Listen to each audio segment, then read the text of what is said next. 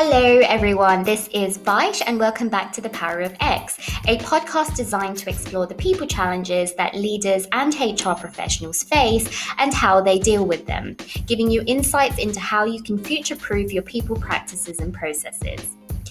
On our last episode, we spoke about the people challenges we're faced with in this current climate and some quick win methods that can quickly increase engagement. But how do we measure engagement? Now, there are a few options. Regular employee engagement surveys is very common. It is the best and most common way to measure engagement.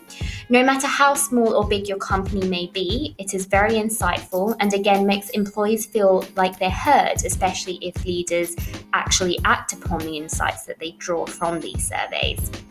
Pulse surveys are another alternative to employee engagement surveys.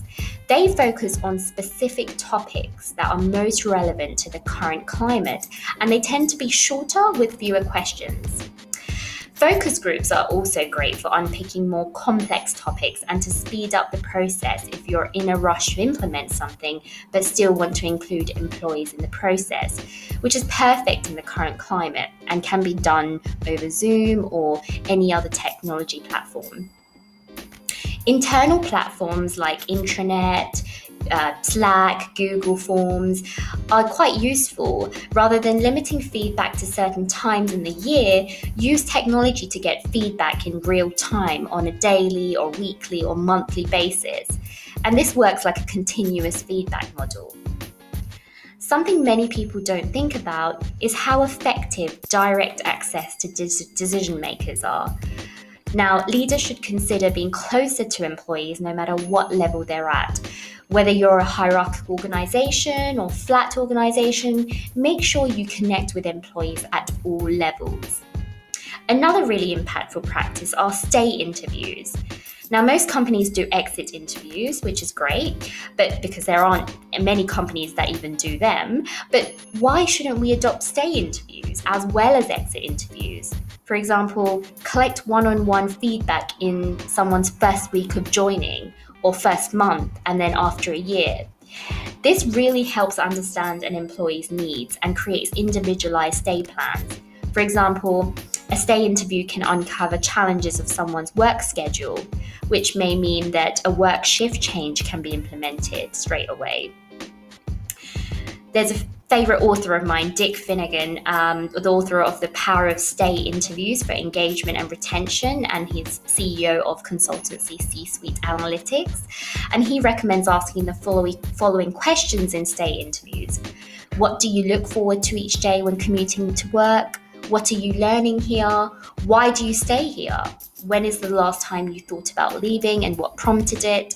What can I do to make working here better for you? Then, leaders must be trained to ask key follow up questions to get deeper answers and to demonstrate that they care in order to build that trust.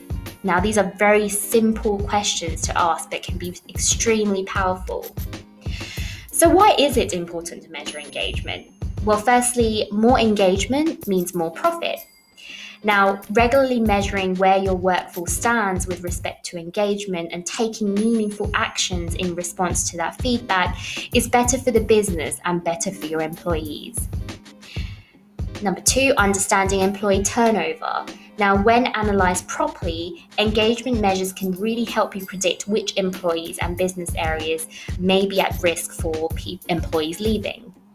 Now, this can not only help you in workforce planning, but it also provides insights into the why underlying these departures. Knowing that something like turnover is more likely to happen is helpful, but gaining the insights into the underlying causes with employee engagement is even better. Next, understanding supports effective action. Now, if you understand the underlying issues tied to turnover, you can then take informed and effective actions proactively. Knowing your employee engagement numbers helps you avoid solving a problem that you don't have. There is no sense in trying to solve an employee engagement problem if it turns out most of your employees are highly engaged. It is much more efficient to figure this out earlier using a simple survey or one of the methods we, methods we discussed earlier than executing a massive set of actions targeted at an engagement problem that doesn't even exist. Next, actually measuring how employees think and feel. Now, if people and culture matter, and they most certainly do, then being able to put some reasonably accurate numbers around those things we seem to merely, merely sense about our workplace is invaluable. Next, identify the better teams and managers. Using employee engagement data can not only help us stem the tide of employee exits, but just as importantly, identify problem areas and reward those leaders who are consistently setting the stage for better individual and organizational performance. Finally, identifying our overarching trends and the impacts of change. Look at your engagement numbers over time. They can tell you whether things are trending up, trending ta- down, or stable. And this can be really important during times of uncertainty.